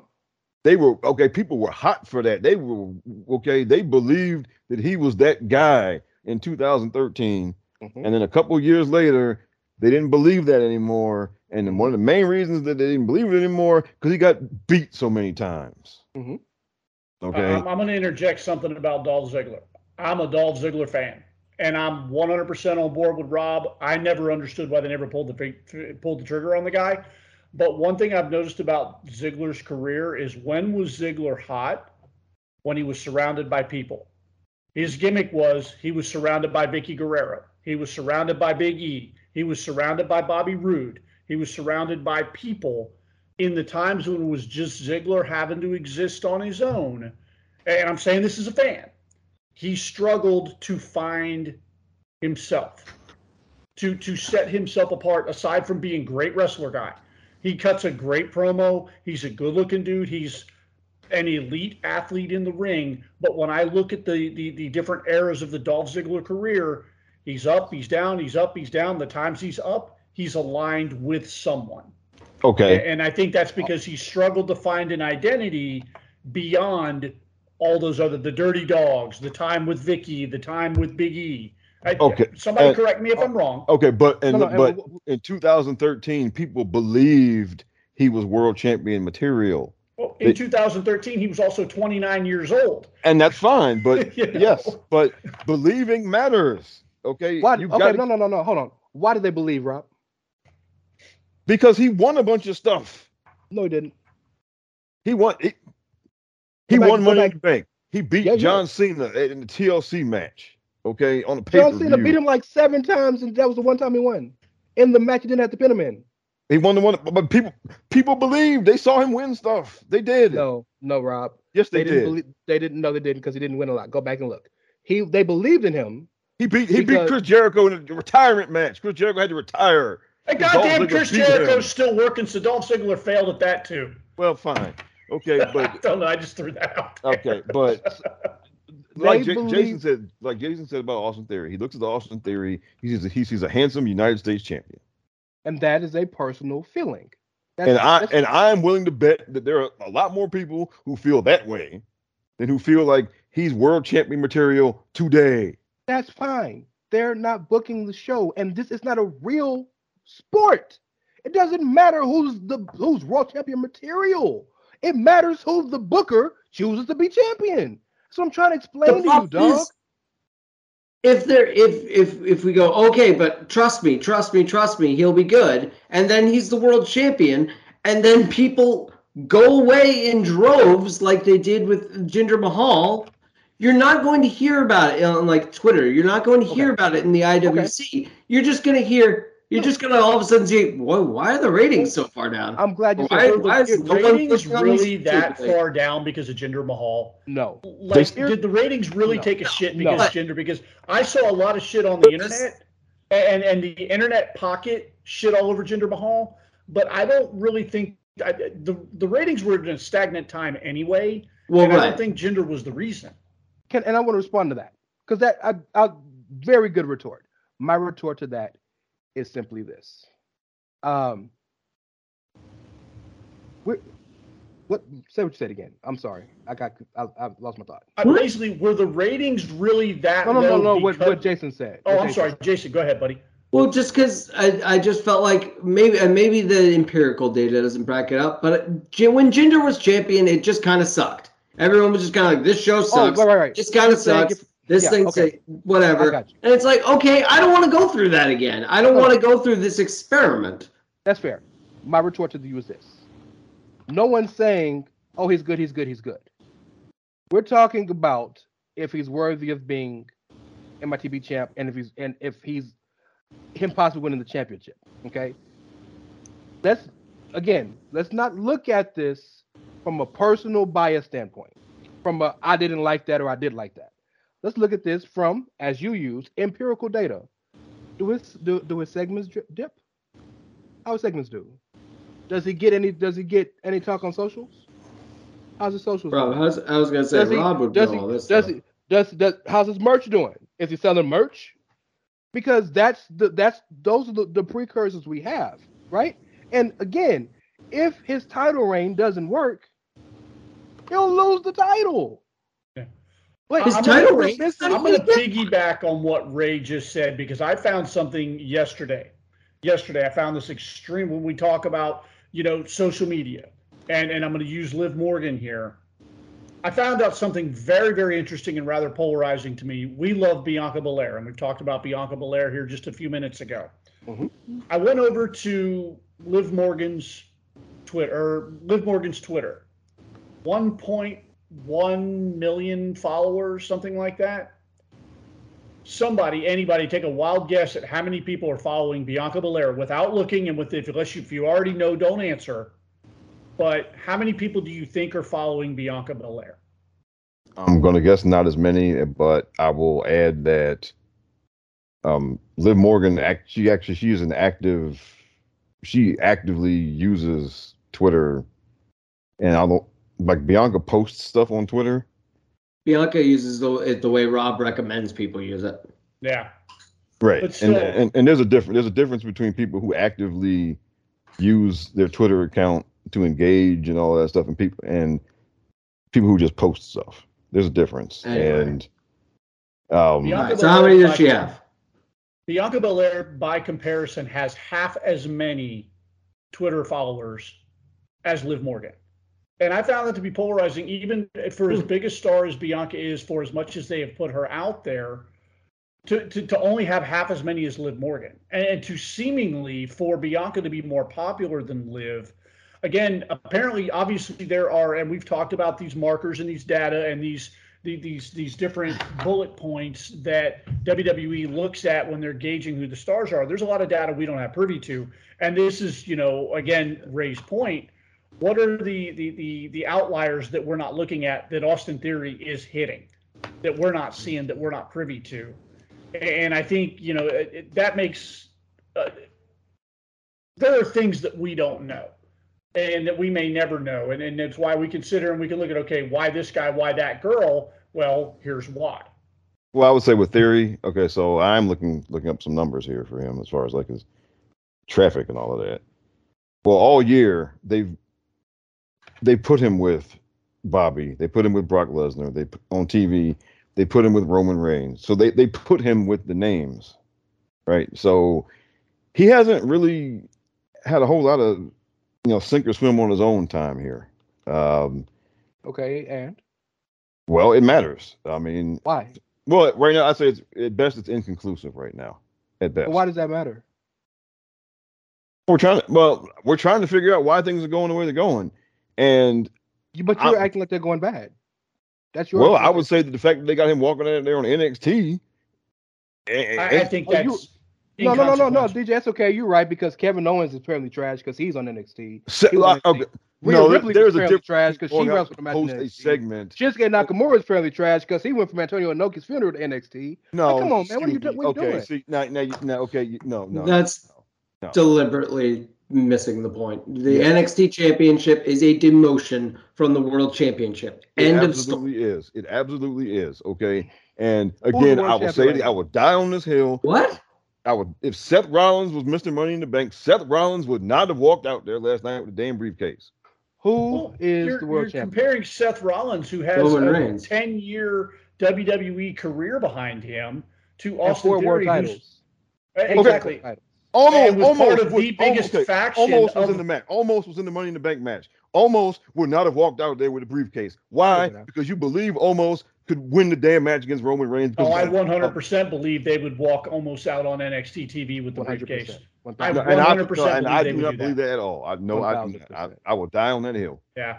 He Yeah, would- I, I can't I can't compare Austin Theory to Seth Rollins. Okay, Seth but we- Rollins has got a decade, multiple championships, and that's fair. and he That's- was one third of the most important one of the most important factions And of the last fair. decade. But So- but again, but as we were saying before, when you're the belt holder, when you're in the same space as the belt holders, as when you're in that space, who do you get compared to? You get compared to the belt holders. So Austin Theory is Mr. Money in the Bank. He doesn't just get compared to Otis. He doesn't just get compared to Damien Sandow. Rob's making the Liv Morgan comparison. If you're sitting at the adult table, you don't get handled with kid gloves anymore. Right. When if if you go from high school to the NBA, when you get on that floor in the NBA, they don't go easy. They don't go easy on you on But defense. I okay. just don't understand how you can make that point when your favorite wrestler in the entire world fought for the damn NXT title at WrestleMania off of a World Rumble win. That uh, After, hold on, after she left NXT, when she was the NXT champion, when she started. But she okay. She did not. you Oh can no, no, no, no, no. Okay. There's a lot of, of stuff in that. COVID. ha- hang on. You have COVID. You have NXT just be getting on TV. They're obviously doing some sort Whoa. of cross promotional thing. What thing. does COVID have There's- to do? We still had a WrestleMania. No, I, and no, I, I, got world Ja- Jason, matches. Jason. I got this one. I got this one. I'll take it. I'll oh, take Oh, it. he's got this one. Okay. Okay. She did not go to NXT begging for a title match. I didn't say that. Okay. She did not walk down there like, gee. I didn't say I- that either. Oh, but all right, hear me out. Hear me out. Let me finish. Let me finish. Yes, sir. Yes, sir. Okay, in her case, the NXT champion came up to her and said, instead of fighting Becky again, instead of fighting Bailey again, why don't you fight me? Okay, so The she did not- NXT champion who was also wait, that was the fi- same year she was in the final four for the Rumble, or no? No, no, It was, in- it was like a year hadn't been in the Rumble yet. No. no, because then she she made her way to the main roster, so it but kind that of was that was a year after that though. But Yeah. in, in that case, the, the NXT champion came to her Okay. and said, "Why don't you fight me instead?" Gotcha. Okay, the NXT champion challenged her. She did not walk down there to challenge the NXT champion. Got you. Okay, that is a difference. No, I- Okay, right, there's a absolutely right. huge difference. Absolutely right. Two things. Number one, she could have said no. She still wrestled for the NC title on a WrestleMania when she could have fought for either a world title. Number two, so you're telling me that the context and the story details matter, right? Yes. So we just saw this motherfucker do this last night when we still got more time to talk about this and figure out why. okay. I'm We're just going to just in- interject. If you ever want to hear watch Rob turn into the shoot bear, say something negative about the Queen. okay. Because all of a sudden, Rob is the shoot bear coming to shoot. Okay. Okay. But all right. But and again, I'm saying again, perception wise. Okay. Perception and and and if we're gonna make, compare the two again, okay, so Charlotte was not getting beat like a drum until Rhea Ripley challenged her. She had, Charlotte won the Royal Rumble. Okay. Austin about Theory been getting beat like a drum for the past month Miz? or so. Okay. Let's use recent comparisons. Miz stole the- Money Bank, bank contract from Otis. Miz won the World Championship. Miz Miz loses them near every match. I don't think that's accurate, but mm, okay. Okay. well, okay. All right, so I, I think we I think we've accomplished absolutely nothing here tonight. Pretty much. um, we, I think we, we're probably gonna have to all just kind of agree to quietly disagree where this whole situation is concerned. I do want to go around the room here real quick, just to rapid fire, I, and I'm going to start with Rob. Uh-oh. Okay, Austin Theory obviously taking it on the chin, taking a beating, taking a beating. Do you see any scenario where they can heat him back up and, and in your eyes make him believable to be to be somebody who could cash that thing in successfully? Oh, I mean, I think he will be in just the. Honestly, I think it's just a matter. Look, I think he will be there in a year or two. I mean, it's just because he has all the he has all the tools that you need to. It's just right now, to me, the way he has been presented this year projects a different kind of perception of him right now. Okay, like uh, that's I'm not saying never. I'm saying today he doesn't look like it. I do think in a year or in two years, I do think one in the future he absolutely will look like it. He absolutely will be believable Okay. because he he has all the things to be believable. And I think within in the future, yes, he will be. And in the future, he may not need the damn briefcase. They might just put it. He just win the damn thing straight up. All right. Okay. I, I'm going to go around the room. Then I've got one more question. I'm going to go around the room again. Jason, your thoughts? Uh, I think he lost a lot of steam when Vince got canned or whatever, because, and he was in flux for a while, and now they're finally getting getting things going again. I'm just kind of bleh on the guy because I'm just like, I feel like you're spinning the wheels a little bit, just in terms of the fact that he loses all the goddamn time, and he's not doing anything truly meaningful ever aside from the U.S. title run.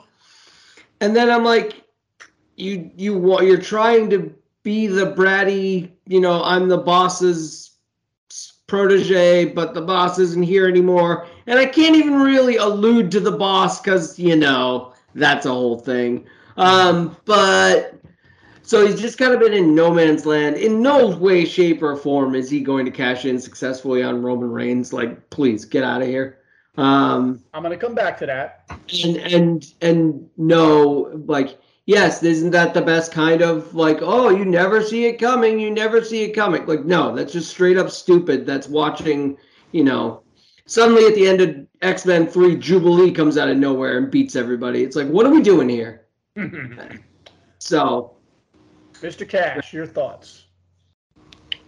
If they if they chose, R-Truth could go on a Bruno Sammartino run right now. Yes. The Booker can do whatever Right. they want. So Absolutely. yes, he can be heated up at any time if they choose to heat him up. And I- Okay. I, think he's heated, Well- but they're- that's that's that's going on the assumption that he's not hot. I agree with you. I I think the guy's hotter than the other two gentlemen on the show do. I want to pose one more question, and this is we we are we are in an era where we know right now there is a very very very short list of people who are going to actually beat Roman Reigns. The list, and when I say short, it's like maybe three people who potentially could beat Roman Reigns and take him down. And when I say take him down, I mean take him down. and two of them are on the shelf Two of them are on the show. Given that the Money in the Bank win guarantees a title shot at the World or Universal Championship, now they're both unified right now, so the only person he can go after is Roman. So you automatically know whoever holds that is not going to win. Okay? This is the scenario that I'm posing to you. Who other than Austin Theory do you put in that role to inevitably lose?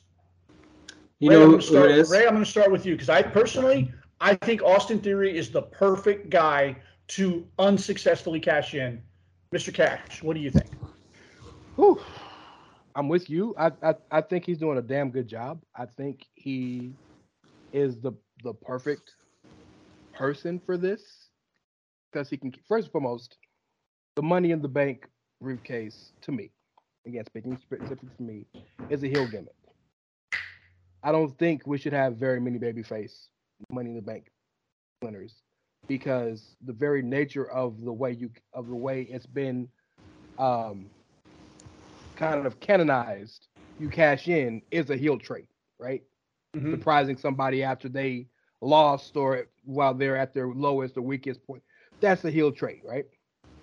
So I'm gonna, I'm gonna expound upon that when we're done. Go ahead. okay. So if we're looking people that's already on the main roster, not calling anybody up, um, and no, the only other person that's that's more perfect than this is the Miz, but in this case, you got a young kid who now gets to get his name put with all these bigger wrestlers so that people who are watching can say, Hey, I know that dude. That's the dude with the selfie. And they're gonna remember him put in these situations in which he probably wouldn't have been put in if he was just regular Austin Theory, didn't have the briefcase. I think he is the perfect person. Okay. Jason, given the circumstances, we know the Money in the Bank winner is not going to successfully cash in. If it's not Austin Theory, who is it? Honestly, there's a bunch you could have done. There's Seth, there's Drew, there's this guy that because I no, they're not going to win. But in our dumb smart brains where we think like, okay, this company's done some stupid shit before, wouldn't Drew obviously would be a huge one. Like, yeah, he could probably win it. Um, but Seth, wouldn't that just get into the back of your head? Certain other people, like certain other, they've got to be like main eventers. Like Ed, uh, Edge walking around with that briefcase. Are you freaking kidding me? He could absolutely cash that thing in and win. Get real. So I, I think I think there are mil- I think yes the the conclusion is foregone. We know in these in these universes that we're talking about, Edge is not actually going to win it. Seth Rollins is not actually going to win it. However, when the bell rings for Austin Theory's match, at no way, shape, or form at any certain time will I say, wow, he might. Do you think they would? Really? Do you think? Meanwhile, with at least Edge, Seth Rollins, some of those guys, yeah, that would get in my head very, very quickly, especially Edge. I, that one kind of, I'm surprised I didn't think of that before. Okay. Mr. Rob. Okay, I got a bit of a long answer here. First, because first of all, all right. Remember going into the match, there were some people putting out there that well, Seth's going to win and maybe he'll cash on Roman again. I mean, people were, were already putting that out there as a possibility. Mm-hmm. But as far as what they could have done instead of this, um, there's actually there was somebody who was in that match who you have a story ready made for and who could cash in that briefcase and lose and it would totally fit their character. Oh shit! Was Sammy in the match? Sammy Zayn. Oh yeah, they do that next and, year and- though. and let me spell it out for you. Sammy wins the briefcase. He's the honorary Uce. He promises the you know he's not going to use it, and when the time comes, he's just going to lay down for Roman. And then they go through all the things. You know, he he gets kicked out of the bloodline, but he doesn't. He still has the briefcase. And then let's say, you know, Kevin comes to save him. They're back together. Then Bloodline beats the shit out of Kevin. Sammy gets pissed. Fuck you, Roman. I got the briefcase. We're going tonight. And then, but of course, as Sammy does, Sammy loses. Okay. yeah. One Yeah, quick thing Sammy's to raise to answer. Rey's point about the Money in the Bank being a heel thing. When Big E had it, I thought it was cool. We got some great moments. We got Big E running around the night of, you know, just terrorizing people, And then just him at house shows making love to the to the briefcase and the turnbuckle. Like it was some there was some great stuff that came out of that. But the night he cashed in, I take the casual fan base into consideration, and I take my girlfriend. She was shoot hot at Big E for the way he cashed in. Now, mind you, Lashley's a full blown heel. Lashley's the guy we all hate. She was a Lashley sympathizer because Lashley hurt his knee, and Big E, because she's like, what is this pussy doing? Why is he coming out and cashing in now? Because he's hurt. Like, Well, now she I- got shoot hot And- for and- Big E. Now, I, I'll, in. now I'll interject something because this is where I think they missed out on like a story detail. Because Big E had every right to do Bobby like that because Bobby killed both his boys. And I explained Yeah. that to her. I told her, I was like, look, I was like, he's getting his comeuppance because Big E just beat up, you know, Kofi and Xavier. She's like, I don't care. If he was a real man, he would have waited until he was 100. Like, dude, she turned into one of those fans. Well, because the but they, baby In but face conundrum. they they That's didn't the babyface conundrum. they didn't they didn't Exactly. prop they didn't properly allude back to that on TV though. They right. did not. Because I think not. Big E Big E carried it very, very well because he carried it the way the baby face is supposed to. Yes, to your point, Rey, it is a baby, it is a heel gimmick. Yeah, I can cash in anytime, start a match when whether you're bleeding from the face or not. Whatever. You know, haha. However, Big E used it like a baby face and was like, hey, I have this thing. Them's the rules. See, when I sneak up on when you sneak up on me and beat me up, you're breaking the rules. But when I do this, I'm in the rules. So you got stuck on that. And he he carried it absolutely perfectly.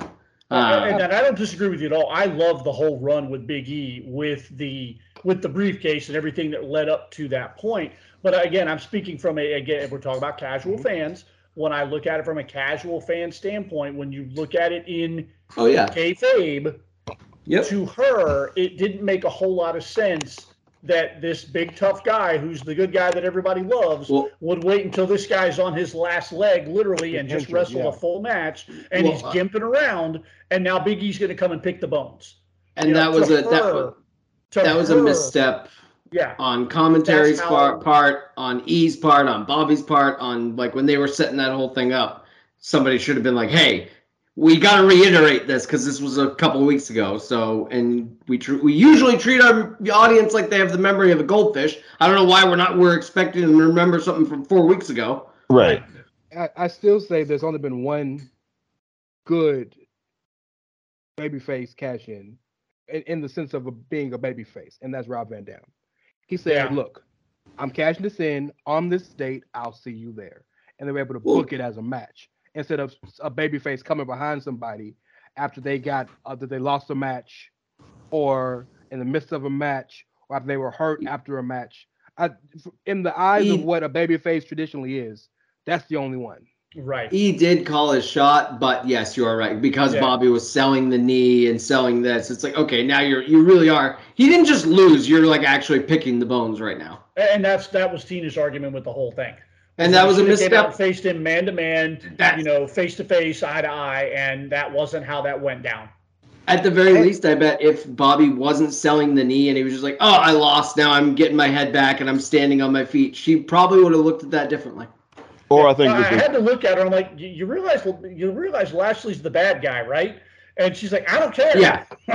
or or I think it look, was or they, incredible. or I think look, E could have come out there after the match and he could have even said, "Look, norm, you know, I, I didn't want to do it. You know, norm, look, I don't normally get down like that. I usually go with people straight up, but fuck you, you killed both my boys, so I'm getting your ass right now." I don't think Remember could've that done stuff you did the last already- couple of weeks? Now I'm coming to collect. I don't think he could have done that exact promo you're saying, Rob, even though it would have been nice because at the begin before the show happened, he said, "I'm cashing in regardless." Oh, but now he, Yeah. um, but, but in my scenario, you don't do that.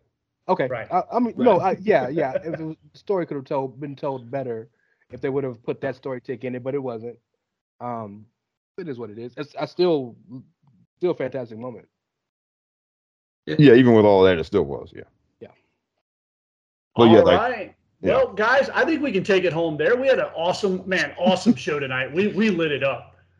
Good stuff. Yeah, this, man. this was really good stuff, and and this is this has been awesome. Uh, we're gonna call the go home here. I'm gonna wrap back around the room here. First, start with special guest, good brother to the show, co-host of the Outsider's Edge, Mr. Rey Cash. Sir, thank you very much.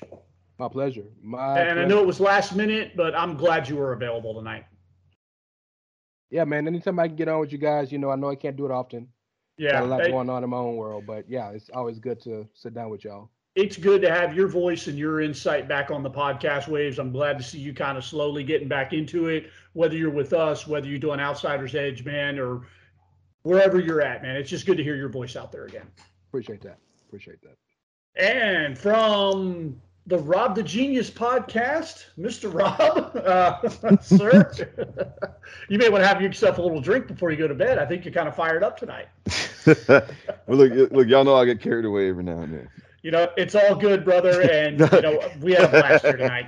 Nah, but no, nah, look, man, no, this was fun, man, and look, Rey, look, love you, brother. Always good to have you here, and we're gonna do this again. You know that. Um, but um, something else no. we're gonna argue about damn straight. Yeah. And from Cloud Nine, Bucky's tag team partner, Jason, sir, fun show tonight, man. Well, to quote my friend Rob about Austin Theory, not this Rob, but White Rob, I got a theory. This guy stinks. So that's what I theory about. I think about and Austin Theory. On that note, all the you, love, and you want to go in with that? Yeah. No, I love. Him, I love his room, we got to end with he sucks. He stinks. Yep. Stinky. stinks. He stinks.